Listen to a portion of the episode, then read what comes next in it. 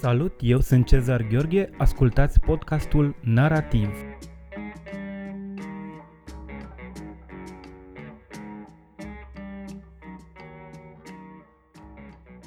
Astăzi, la podcastul Narativ, vorbim cu regizorul Radu Jude.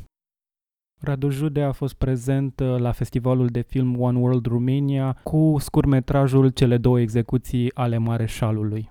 Radu Jude, bine ai venit la podcastul Narativ. Mulțumesc de invitație. Aș prefața conversația noastră menționând că anul acesta festivalul One World Romania comemorează 30 de ani de la momentele din 1989. Aș vrea să te întreb pentru început uh, ce înseamnă pentru tine această perioadă de timp, mai ales că ești un regizor care este foarte interesat de analizarea critică a istoriei prin intermediul uh, cinematografului. Te-ai uh, gândit vreodată să faci un film despre Revoluția din 1989? Oh, evident că lucrul ăsta s-ar putea face, dar mental s-a și făcut și chiar imediat, nu? Filmul lui Faroche și Ujică, într-un fel, asta, asta face.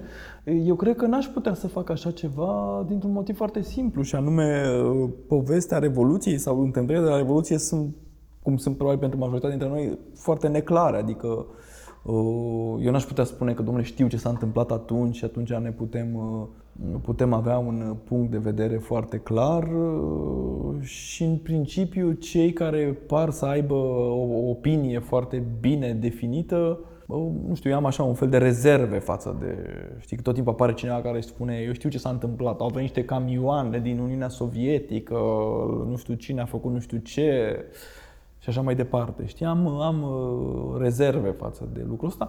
Dar dacă e să vorbim, apropo de, uh, că e o întrebare bună, apropo de Revoluție, lucrul care pe mine mă șochează cel mai tare la, și într-un fel, în spotul pe care am făcut pentru One World, e așa un hint în direcția asta, este faptul că în topul, în topul uh, încrederii la români apar uh, pe primele două locuri întotdeauna Biserica Ortodoxă Română și Armata Română. Iar știm cu toții că Armata Română a tras în oameni la Revoluție, nu? Se, se, se știe lucrul ăsta, uh, nu e foarte clar care a fost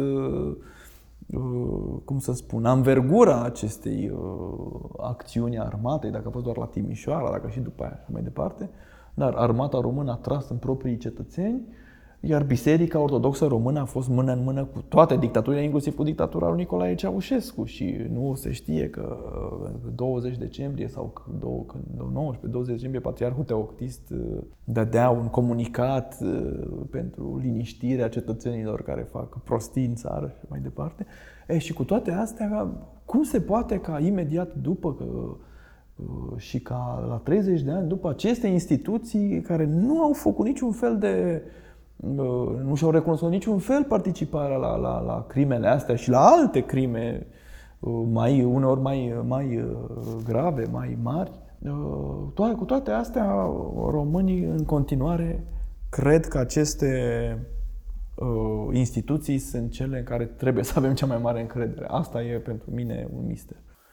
Filmul tău, cele două execuții ale Mareșalului, care tocmai a fost proiectat aici uh, la One World uh, Romania, este o comparație făcută cu uneltele montajului, cu uneltele cinematografului, a uh, modului în care a fost înfățișat momentul execuției mareșalului Antonescu în filmul lui Sergiu Nicolaescu Oglinda, pe care îl știm cu toții și uh, imaginile adevărate de arhivă pe baza cărora uh, momentul a fost uh, reconstituit în film.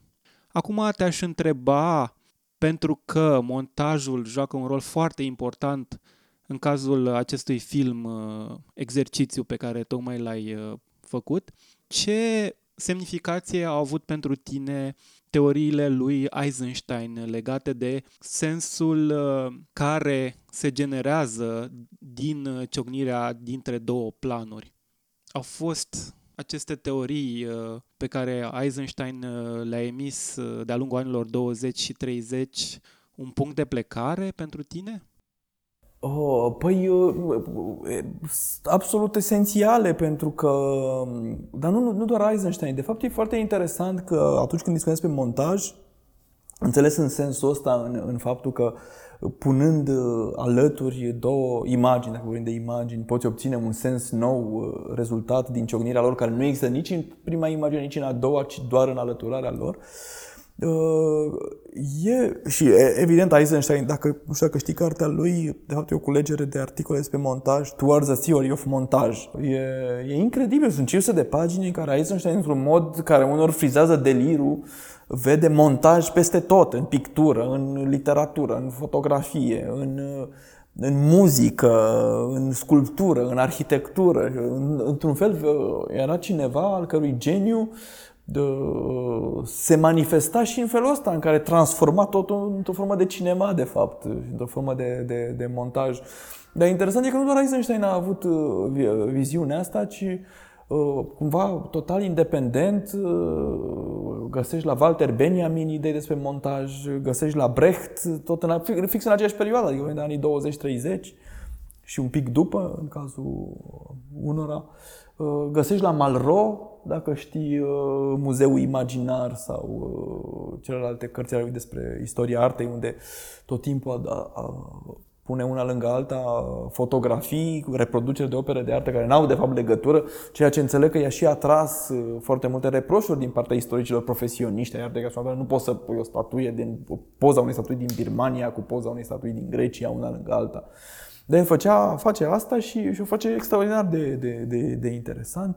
Deci a fost, e o, e, o, e o gândire care a apărut deodată uh, și care, într-un fel, mi se pare că n-a fost uh, urmată, adică a fost într-un fel abandonată în cinema, probabil odată cu apariția filmului sonor. Sigur, există Godard care a preluat parte din ideile astea și a făcut uh, filme de montaj în sensul ăsta. Există Pasolini uh, într-o măsură și mulți alții.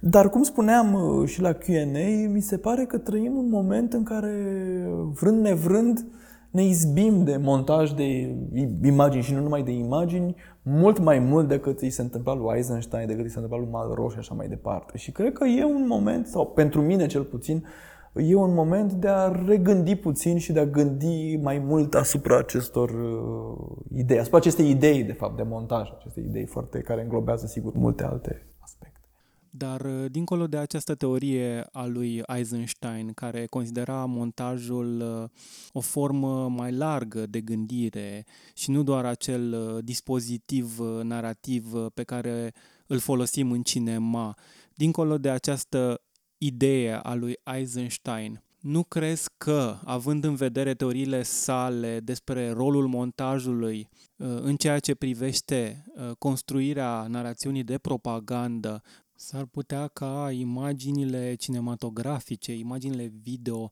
să fie mai expuse pericolului de a fi folosite în scopul manipulării decât uh, alte tipuri de imagini? Cred că da. Acum stau și mă întreb dacă e dacă posibilitatea de manipulare prin imaginea cinematografică sau prin montajul de imagini e mai mare decât prin cel foto prin, sau prin imaginea fotografică și n-aș ști să răspund. Aș zice că nu.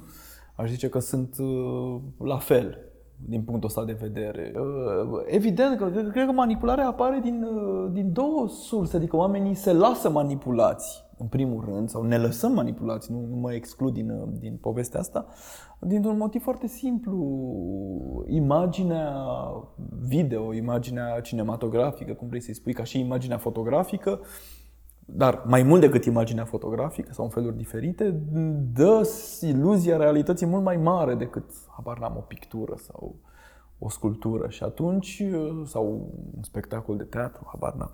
Și atunci, din cauza asta, ă, sentimentul de dovadă a existenței unei anumite realități este mult, mult, mult mai mare pentru noi toți, de, de altfel. Și cu toții când vedem o imagine la știri sau pe Facebook sau nu știu ce, în primele, cel puțin la, la prima întâlnire cu o imagine, uităm de probabilitatea sau de posibilitatea ca acea imagine să nu fie de fapt o reprezentare a realității în sensul ăsta clasic al teoriei despre reprezentare, ci să fie o intervenție a cuiva uh, care, care o transformă în cu totul și cu totul altceva. Și pentru asta îți trebuie un exercițiu de neîncredere, ca să zic așa, un suspension of, of uh, belief, de fapt. și evident că și montajul poate fi și e un instrument care e, e și e de anumite folosit foarte, foarte ușor pentru orice tip de propagandă, pentru că în definitiv montajul scoate din context uh, unele lucruri, imagini, dacă vorbim de imagini, și le regrupează în feluri care, care uneori, sigur, pot crea idei interesante, altor pot crea idei toxice, pot fi propagandă. Și cred că e important, dar uh, cred că pe de altă parte, în măsura în care oamenii devin conștienți de acest procedeu și îl văd la lucru, îl pot înțelege mai bine atunci când văd, nu știu, imaginea la Antena 3, de pildă. Și atunci uh, te întreb pe tine, este acest film pe care l-ai făcut, este această comparație între modul în care a înfățișat uh, Sergiu Nicolaescu secvența aceasta a execuției lui Antonescu și uh, modul în care această secvență arăta în materialele de arhivă. Este acest exercițiu un mod de a arăta, în ciuda lui Andrei Bazan, în ciuda teoriilor sale despre realismul uh, ontologic al imaginii cinematografice, este acesta un mod de a arăta că, de fapt, imaginea cinematografică este mult mai construită decât ne-am așteptat și decât credea Bazan. E vorba de faimoasa lui formulă, acea amprentă luminoasă a timpului pe care uh, o poate uh, înregistra imaginea cinematografică. Sigur, și care sunt foarte frumoase, dar și foarte discutabile în, în, în egală măsură.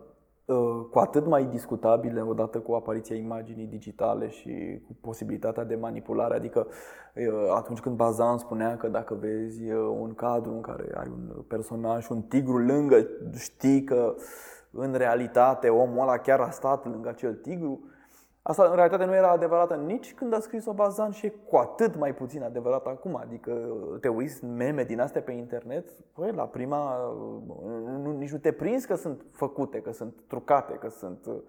Deci din punctul ăsta de vedere, uh, da, e într-un fel un film în contra lui Bazan, uh, într-o anumită măsură, în contra acelui montaj anterdi pe care îl, îl postula el tot timpul.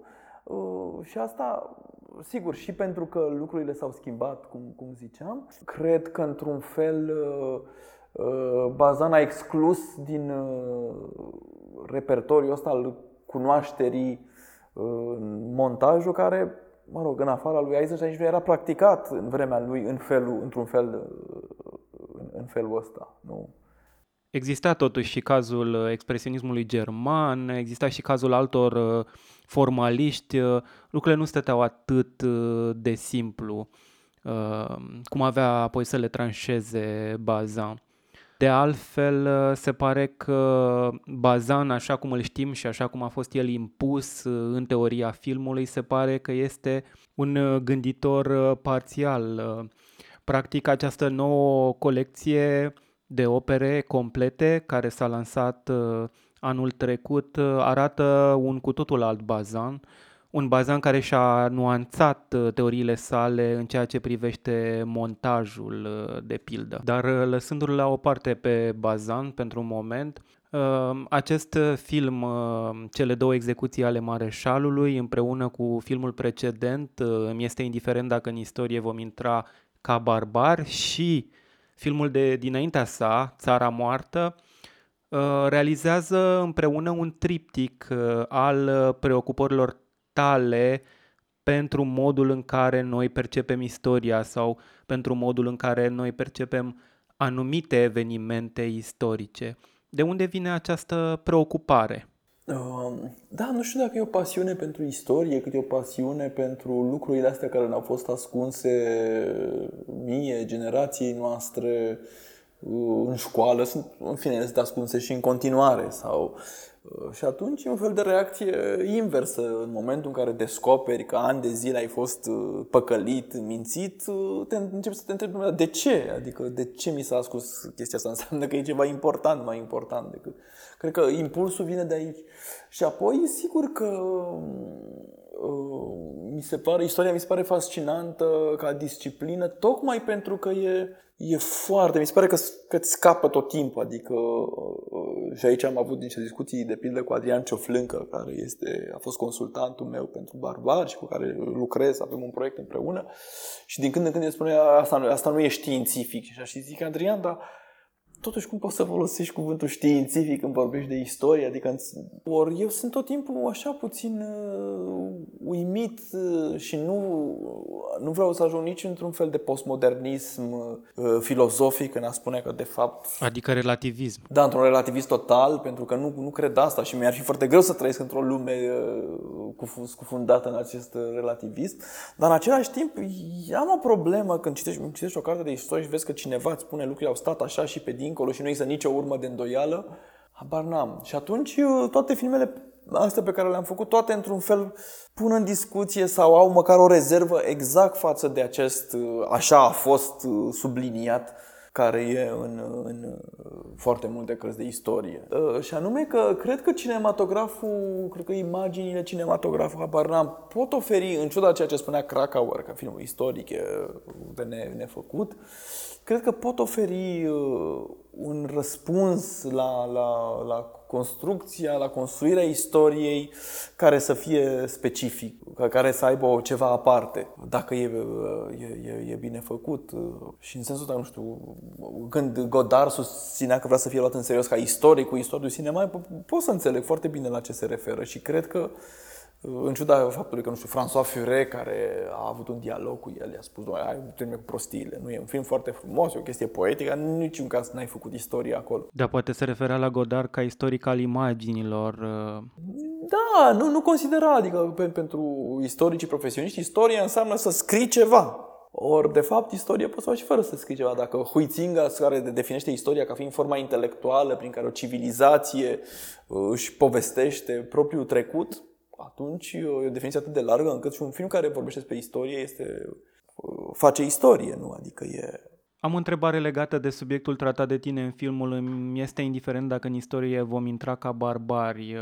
E vorba de masacrul de la Odessa. În ceea ce privește negaționismul, cred că, cel puțin în mainstream-ul istoricilor, respectabil, ca să spun așa, Uh, nu era nimeni care să fi susținut uh, negaționismul, adică s-ar fi, s-ar fi discreditat uh, complet. Însă, probabil că această opinie este mai răspândită în rândul celor care cad victime teoriilor conspirației. De altfel, despre masacrul de la Odessa s-a scris.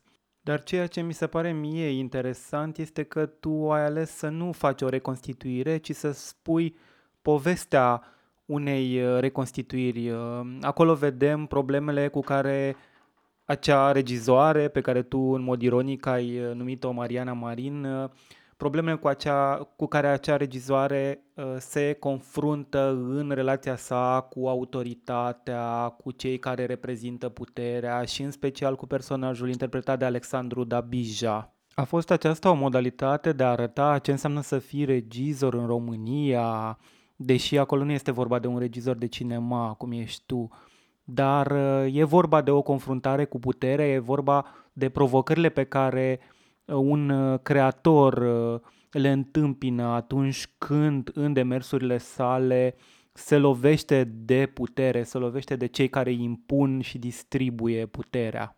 Legat de prima parte, te-aș contrazice puțin și anume, nu știu dacă, în primul rând, nu s-a scris atât de mult despre acest subiect. Incredibil de puțin, de fapt. Uh, sunt câteva cărți și atât. Pe de altă parte, ă, la muzeu, la editura militară, de pildă, a apărut o carte, nu mai știu cine a scris-o, despre cucerirea Odesei, nu se pomenește un cuvânt, adică povestea asta, masacrul, este complet ignorată, trecută sub tăcere, se vorbește de eroism armatei române, nu știu ce bun.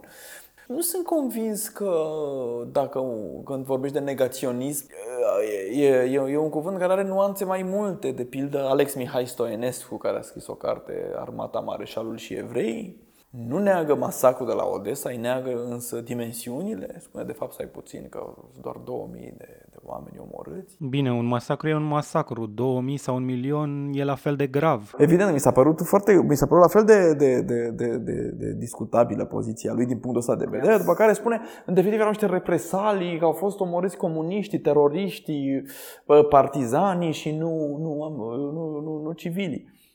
Deci există forme foarte mai subtile, mai subtile de, de, de, negaționism. De negaționism. Uh, chiar prin rândul intelectualilor sau istoricilor. Habar n-am, mai sunt alți istorici. Uh, deci depinde ce, ce înțelegi prin faptul că își pierd respectul colegilor lor, pentru că sunt uh, unii prin Academia Română sau așa mai departe. Nu știm foarte da. bine lucrul ăsta. În plus, Adrian Cioflâncă, care mi-a fost consultant, mi-a dat foarte multe documente care nu sunt folosite, de fapt. De exemplu, de la proces, fel de fel de interviuri cu... Pentru că la un moment dat îți pui problema asta, adică zic, bă, dar dacă n-a avut loc? Și cu un fel de speranță, știi, aproape. Eu m-am întrebat, nefiind istoric de profesie și nefiind de cineva care să... Dar apoi, nu știu, dovezile sunt atât de copleșitoare și de numeroase încât uh, și postmodernist să fii, nu le poți uh, nega. Este demersul din este indiferent dacă vom intra în istorie ca barbari, uh, o manieră de a arăta cât de construite sunt ideile noastre despre istorie și despre evenimentele istorice? Sigur, asta odată și doi, am ales această abordare oblică, să-i zic, și din motive de, dacă vrei, de uh, incapacitate, adică eu mă simt incapabil să fac un film direct despre masacrul de la Odessa. Din foarte multe motive, unele de ordin etic, unele de ordin uh, pur și simplu al reprezentării, adică cum reprezinți așa ceva, ce faci, ce înseamnă 20.000 de oameni omorâți cum reprezinți? Cum, cum faci lucrul ăsta? Poți să-l faci? Are sens să-l faci? Și atunci am preferat să fac un pas în lateral și să, să, să mă ocup de acest subiect sau să vorbesc despre el sau să, să arăt ceva despre el uh, din, din, uh, din altă parte. Din, uh, atunci când spui să arate în mod direct acele evenimente, te referi la faptul că un alt regizor ar fi putut uh, să facă un uh, film istoric în sensul clasic al cuvântului, adică să poziționeze acele evenimente în acel moment istoric? Da, de exemplu Sergei Losnița cu care am uh, vorbit după ce a fost la o proiecție cu filmul ăsta, mi-a zis că vrea să facă un film despre masacrul de la Babi Iar, dar că o să facă pe bune, adică o să pună în scenă cum au fost oamenii masacrați. Habar am, sunt tare curios ce o să iasă. Am rezerve față de tipul ăsta de abordare. Deci pui la îndoială modul în care putem uh, reprezenta în mod direct un eveniment istoric. Da, din punctul ăsta de vedere, da. Pentru că, cum spuneam, imaginea cinematografică îți creează uh, impresia asta de realism foarte puternic, dacă, mai ales dacă o faci în felul, după, după regulile astea de ale realismului, să zic așa, și atunci mi se pare că e, e o problemă, pentru că, evident, tu de fapt oferi spectatorului senzația unei realități care e o senzație care e, e o senzație, cum să-i spun, uh, eronată, greșită, e un fake, de fapt. Și atunci mi se pare mai cinstit într-un fel sau mai corect față de spectator să-i spui, uite, nu-ți pot reconstitui de fapt lucrul ăsta unul la unul atunci prefer să mă, mă abțin de la a face așa ceva, dar pot totuși să folosesc cinematograful și să ca să uh, pot folosi cinematograful pentru a discuta, pentru a, a, a comunica niște lucruri despre acel eveniment într-o formă pe care numai cinematograful poate face, că de-aia face un film și nu un spectacol de teatru și uh, de, de aici putem porni o discuție sau de aici poți înțelege ceva sau de aici te poți gândi la ceva, habar n-am. Și în sensul ăsta, cred că filmul uh, de, de barbari vorbesc, în ciuda faptului că foarte multă lume l-a acuzat de faptul că mai bine era scris și publicat, mai bine publicai tu un tratat, mi-a zis cineva. Altceva mi-a zis mai bine îl dai la radio, altceva mi-a zis nu știu ce. Cred că e de fapt un film foarte cinematografic pentru cine se uită la el așa. Uh, am fost foarte, uh, nu dezamăgit, ci uimit de pildă că cineva precum Alina Pavelescu, care este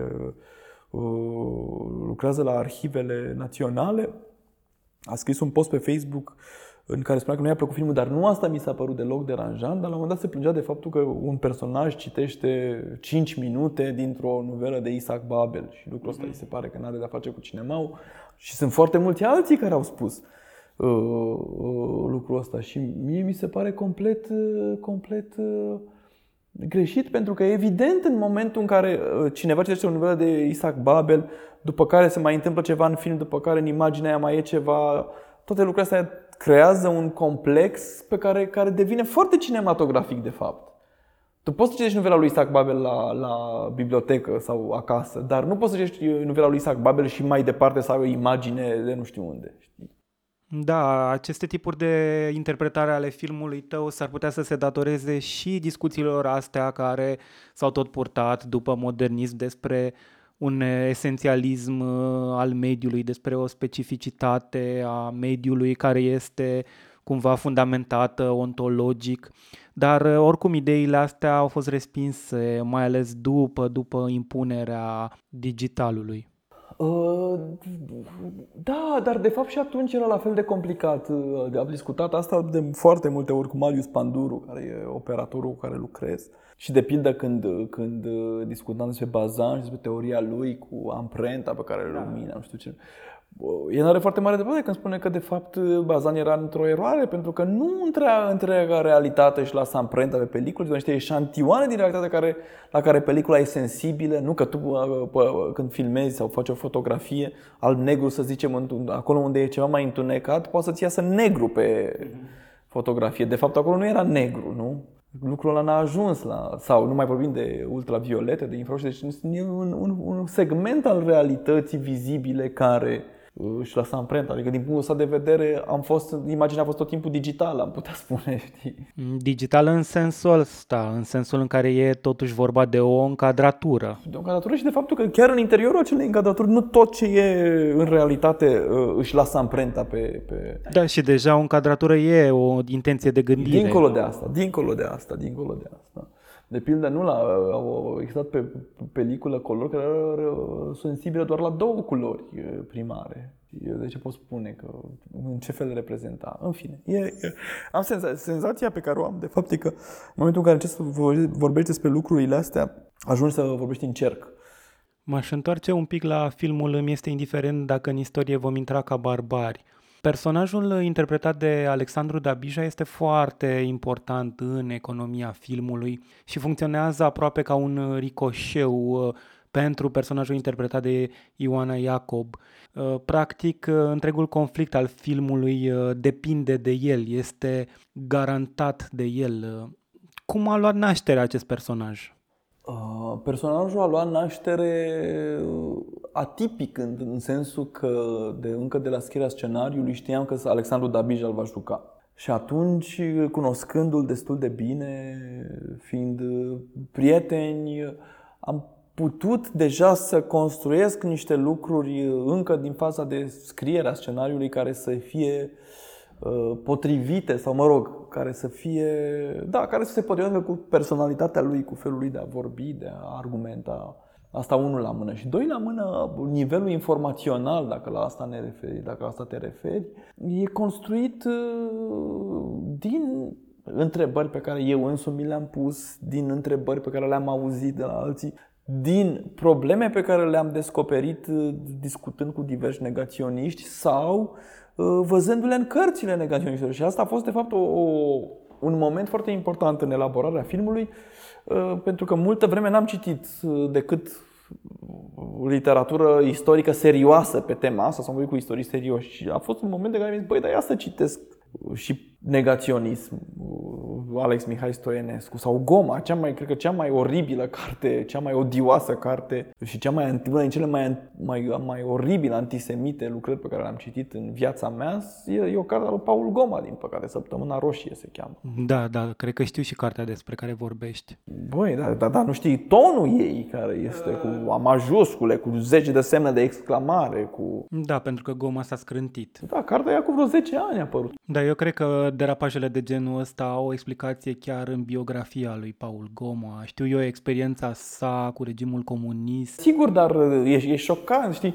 Nu știi cum să te raportezi la om. Să poți să-i spui, domnule, a fost un tip foarte curajos în 77, dar în același timp vine cu... Pe mine asta mă șochează. Istoriile astea concurente pe care le avem despre Paul Goma, care sunt atât de contradictorii despre Paul Goma, care ne fac uh, să avem o percepție foarte controversată despre Paul Goma. Din păcate, asta nu mai e o surpriză, fiindcă sunt cazuri în care antisemitismul merge mână în mână cu anticomunismul. Și am văzut asta, din păcate, destul de des după 1989. Judeo-comuniștii. Eu văd asta în forumul articolelor pe care le scriu. Dacă critici antisemitismul, ești prin extensie criptocomunist. Da, da, da. De obicei așa funcționează mecanismul ăsta. Da, da, da, știu, știu, știu. Dar Antonescu cred că e unul din motivele pentru care e atât de apreciat sau uh, iubit de multă lume este tocmai că a fost cineva care s-a luptat cu Stalin și așa mai departe. Da. Nu mai contează că era de pe poziții naziste. Dar ca să rămânem un pic la personajul interpretat de Dabija, uh, m-a frapat foarte tare parada lui de erudiție și m-am întrebat dacă nu cumva asta a fost un fel de mod de a arăta un fel de trăsătură psihologică a unui personaj de acest tip. Uh, câteodată parada lui de erudiție, știu eu, atunci când spune, dar doamnă și noi citim, pare aproape amuzantă, pare că încearcă să uh, compenseze pentru ceva uh, prin, prin toate aceste informații pe care le aruncă în dialogurile cu personajul interpretat de Ioana Iacob. Poate că eu sunt așa, habar n-am întreb acum, că nu m-am gândit la asta. Nu, vorba lui Sandu, sunt mult mai, în general, sunt mult mai primitivi și mai brutali și... Uh, Tocmai asta vreau să zic și eu, că nu stă nimeni în realitate să justifice atât de elaborat uh, atitudinea asta. Nu, dacă scenariul ăla chiar s-ar desfășura. Ba da, pe de altă parte, poate, eu, cred că e un personaj credibil din punctul ăsta de vedere. Adică poți găsi, nu știu, doamna de la Muzeul Militar, doamna Iordache, care e istoric, acolo, o doamnă foarte cu care am avut discuții foarte interesante, adică nu era deloc cineva. Chiar dacă ne-a cenzurat niște lucruri din... A, deci a funcționat în același tip de regim, ca în film. Da, da, pentru noi a fost destul de complicat de negociat și uh, să filmăm la muzeul militar și atunci... Uh, dar personajul lui Sandu, na, e compus din fel de fel de interacțiuni, sigur, de ale mele, de ale lui, din... Uh, iar faptul că face paradă de erudiție, habar n-am, asta se poate, îi se poate reproșa și personajului Ioane Iacob și mi se poate reproșa reproșat și mie. Și mi se și reproșează de foarte multe ori, bă, te-ai dat mare, ai dat un citat de nu știu unde, cine. Doar că răspunde fiecare dată că uh, poate că e o formă de prostie în cazul meu pentru că nu sunt capabil să gândesc singur. Eu sincer l-am interpretat și ca fiind uh, un uh, element uh, deliberat comic. Este și asta, cu siguranță. E. Este și asta și cred că aici uh, contribuția lui Dabija, dacă mi-am bine, a fost mai mare la, încă de pe la repetiții în, în direcția asta. Era mai puțin, cred, în scenariul inițial decât apare pe ecran. Am uh, o întrebare legată de modul în care tu folosești imaginile de arhivă. Haideți să pornim de la imaginile de arhivă cu execuția Mareșalului Antonescu. Tu folosești aceste imagini în mod diferit uh, față de cum uh, aceste uh, imagini ar fi folosite ca document în cazul unui istoric. Uh, crezi că există o anumită etică a folosirii materialelor de arhivă, există o anumită responsabilitate morală legată de acest demers?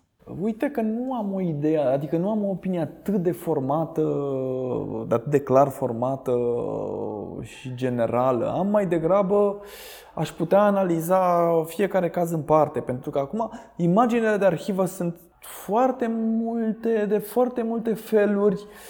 Da, evident, dar cum spuneam, e de la caz la caz și habar n-am care sunt limitele astea.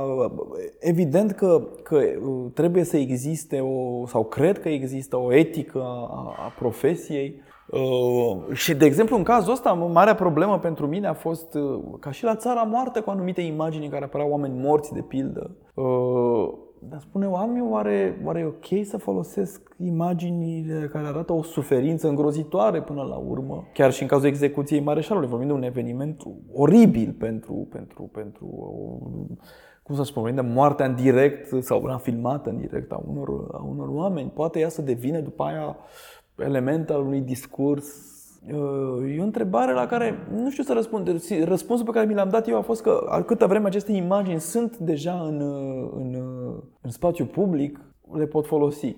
Dar, de pildă, există un document de la arhiva de film pe care l-am copiat uh, și pe care nu știu dacă l-aș folosi într-un film. E anume, e o execuție a unor adolescenți în 44, în ianuarie 44, dacă nu mă înșel, care se pare, au, au, au fost condamnați pentru niște crime îngrozitoare pe care le-au făcut, uh, cred că separat, nu împreună, și au fost condamnați la moarte și executați. Execuția a fost filmată uh, la Mi se pare că la cerința expres a lui Antonescu, ca să facă după aia un fel de film educativ, să-l proiecteze în săl. Filmul n-a fost niciodată terminat, este doar această înregistrare pe care o am pe care am copiat-o la arhiva de film și care e absolut îngrozitoare și, uh, și care e mult mai brutală decât, uh, decât execuția Mareșalului Antonescu. Sunt băi au, nu știu, între 16 și 20 de ani sau 17-20 de ani, niște bieți adolescenți, desculți, vai de capul lor, puși la... pușcați, nu, unul din ei nu moare imediat. Să... În fine, și uh, sunt niște imagini foarte puternice pe care mi-ar plăcea să le aduc la... să le prezint, să le arăt sau să le folosesc într-un context anume, dar deocamdată am hotărât să nu o fac pentru că mi se pare că e, e, e prea... Uh, ele nefiind, cum să spun, uh, găsite de mine în arhivă și uh, potențialul lor de de fapt nici nu știu să explic Mi se pare că nu am dreptul să le folosesc pe asta. Habar nu știu să zic mai, mai mult de atât. Nu le pot folosi. Nu, nu, am, nu am puterea să le folosesc. Apropo de puterea sau din potrivă de rezervele pe care le avem în a folosi uh, imagini cu, cu acest potențial uh, dramatic și traumatic. Știi că teroristul acesta din Noua Zeelandă a făcut uh, live streaming pe Facebook în timpul atacurilor asupra celor moschei. Asta poate demonstra ce pericol uh, poate însemna accesul uh, la transmiterea de imagini uh, atât de ușor. Absolut. Și cred că era inevitabil să ajung aici. Adică mă mir că e atât de târziu. Am o întrebare strict legată de imaginea filmului. Îmi este indiferent dacă în istorie vom intra ca barbari. În principal mă refer la uh, scena reconstituirii, care pare să fi fost uh, filmată în stilul uh, știrilor uh, TV. Uh, pare să fi fost uh, filmată cu o estetică apropiată de transmisiunile TV. De ce ai ales uh, tipul acesta de estetica imaginii și de miza în scenă spre deosebire de un film cu o imagine mult mai construită, mult mai stilizată, precum uh, Inim cicatrizate, să zicem. Mi-e foarte greu să-mi reprezint, adică nici o secundă nu m-am gândit că tipul de scenă sau de plastică tipul din inim cicatrizate ar fi putut fi, exista aici, dar trebuie să recunosc că ideea de a-l filma ca la televiziune a venit mai târziu. Uh, și poate să, să mă gândesc la asta puțin dacă am un răspuns aici, pentru că inițial mă, aș fi vrut să filmez spectacolul la fel ca și restul filmului. De unde a venit ideea de a filma ca la TV?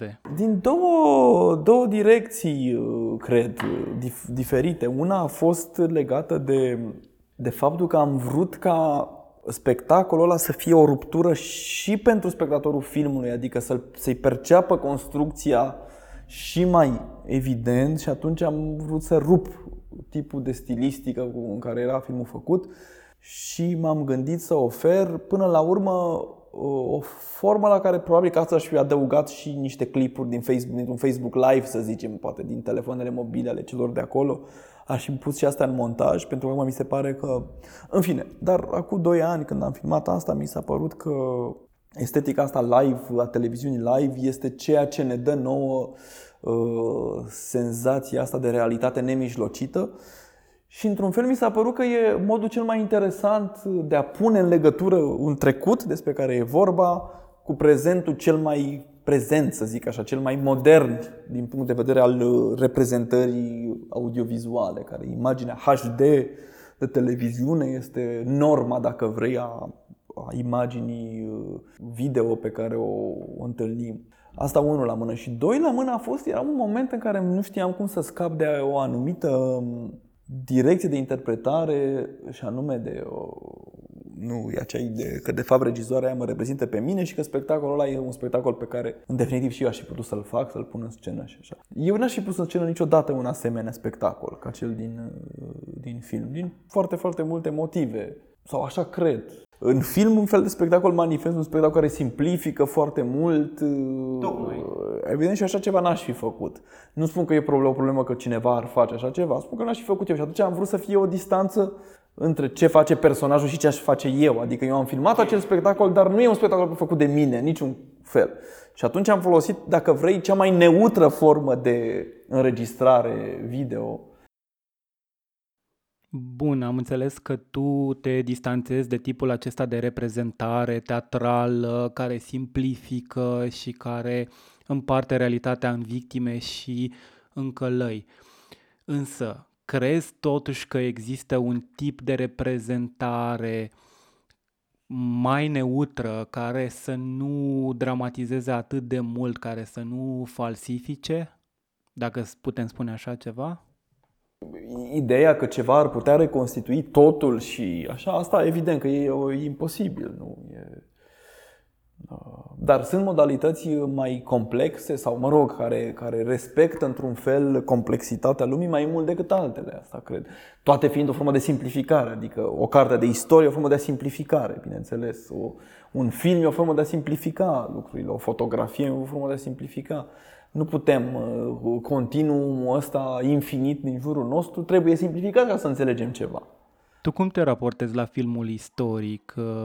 Mă gândesc acum și la acel episod din uh, salon, uh, din inimi cicatrizate, când ei vorbesc despre garda de fier și despre implicarea intelectualilor în uh, fenomenul acesta al extremei drepte, pentru că este o diferență față de un film cu o perspectivă asumat distanțată, cum este mi este indiferent dacă în istorie vom intra ca barbari. Depinde, pentru că unele, pe unele le poți vedea deja integrate istoric, adică Crucișătorul Potemkin ce e? Un film istoric în, în, în intenția lui, adică el apare ca nu? Ca asta a fost. Aș spune că e un film istoric pus în serviciul uh, ideologiei, în serviciul propagandei. Dar evenimentele alea s-au întâmplat, multe din ele da. exact așa cum pare, pare că s-au întâmplat exact cum le descrie Eisenstein și așa mai departe.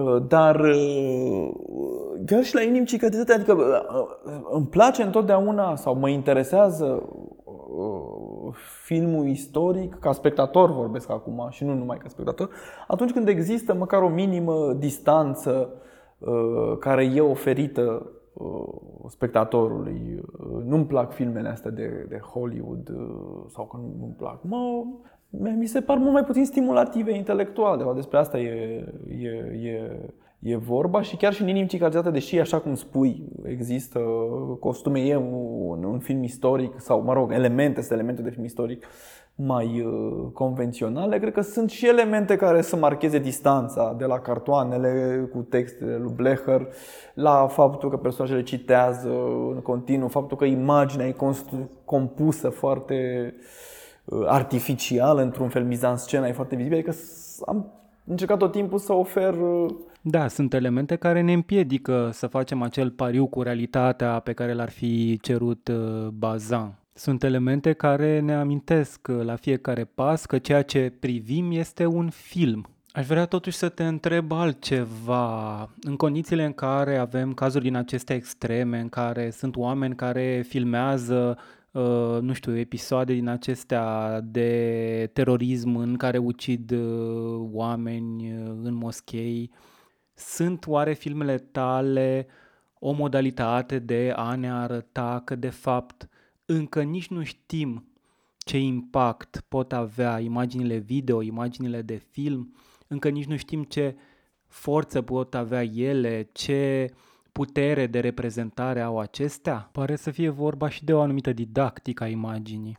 Didactică, pentru că eu nu știu să răspund. Adică o didactică ar fi dacă eu aș avea niște răspunsuri foarte precise, ori nu le am, din contra, am așa tot mai multe nedumeriri și imaginea și cred că asta este, dacă vrei, justi- uh, explicația pentru care atât de mulți filozofi au scris despre imagine, despre cinema în secolul 20, după, după apariția fotografiei, a cinemaului și mai departe, pentru că o imagine este ceva extraordinar de misterios și de când te gândești la ea și de ceva între realitate și uh, abstract, foarte greu de definit și din ce în ce mai greu de da. definit pe măsură ce tehnologiile da, da. avansează și nu numai imaginile acum, nu toată realitatea noastră, așa zisă realitate virtuală, e, da. e ceva uh, și, și, și istoria sau ce definim istorie, cred că, nu știu dacă mai, mai, mai va mai exista. Eu mă întreb tot timpul, știi, a existat pe anii 2000 o revistă care se cheamă Nori, se chema Nori, Clouds Magazine, Nori, revista Nori. Și am căutat-o, vreau să-i arăt cuiva,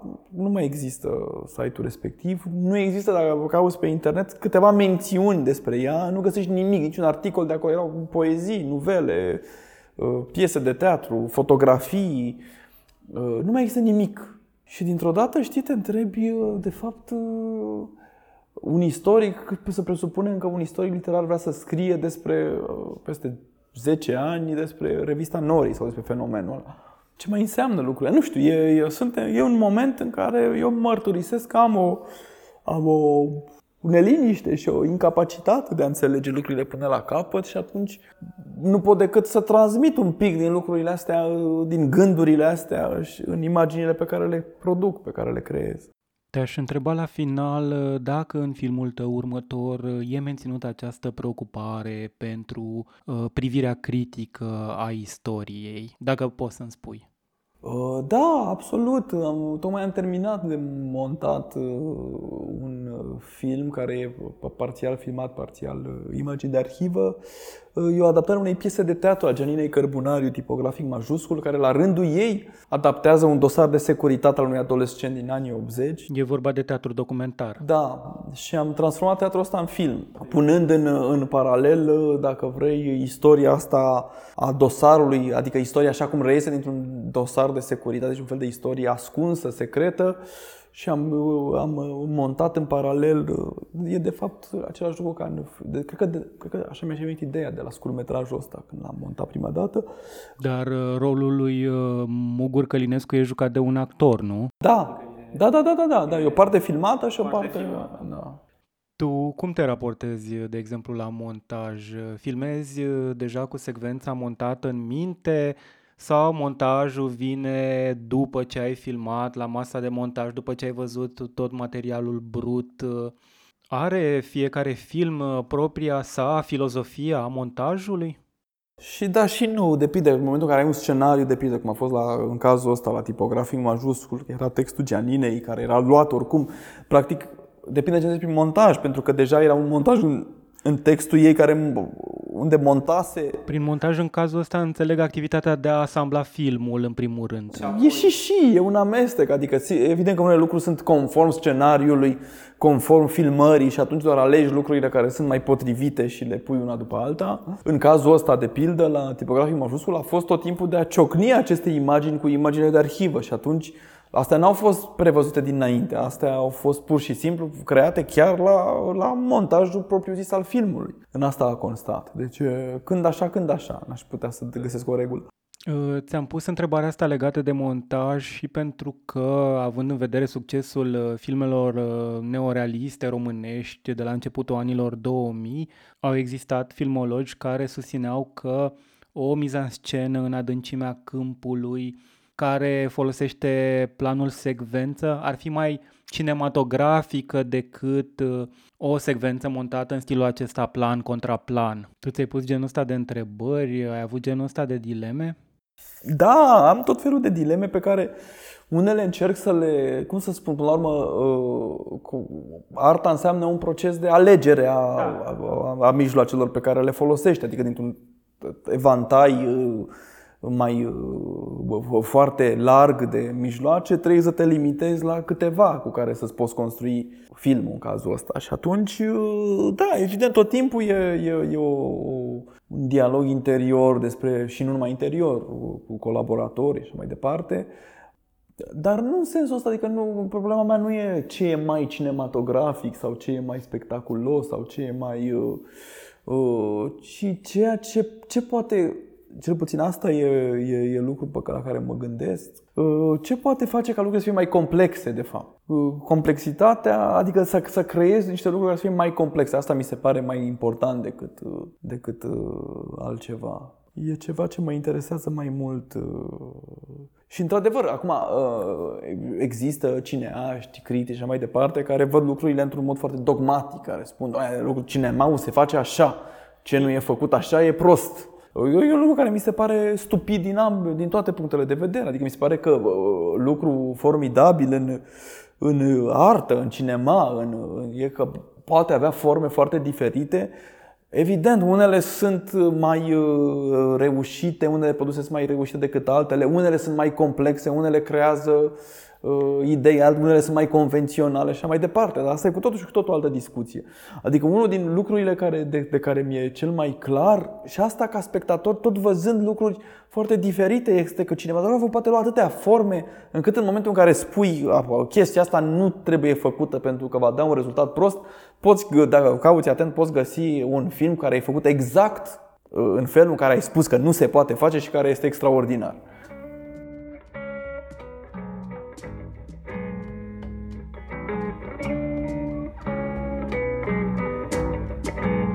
Ați ascultat podcastul Narativ. Eu sunt Cezar Gheorghe. Ne auzim săptămâna viitoare.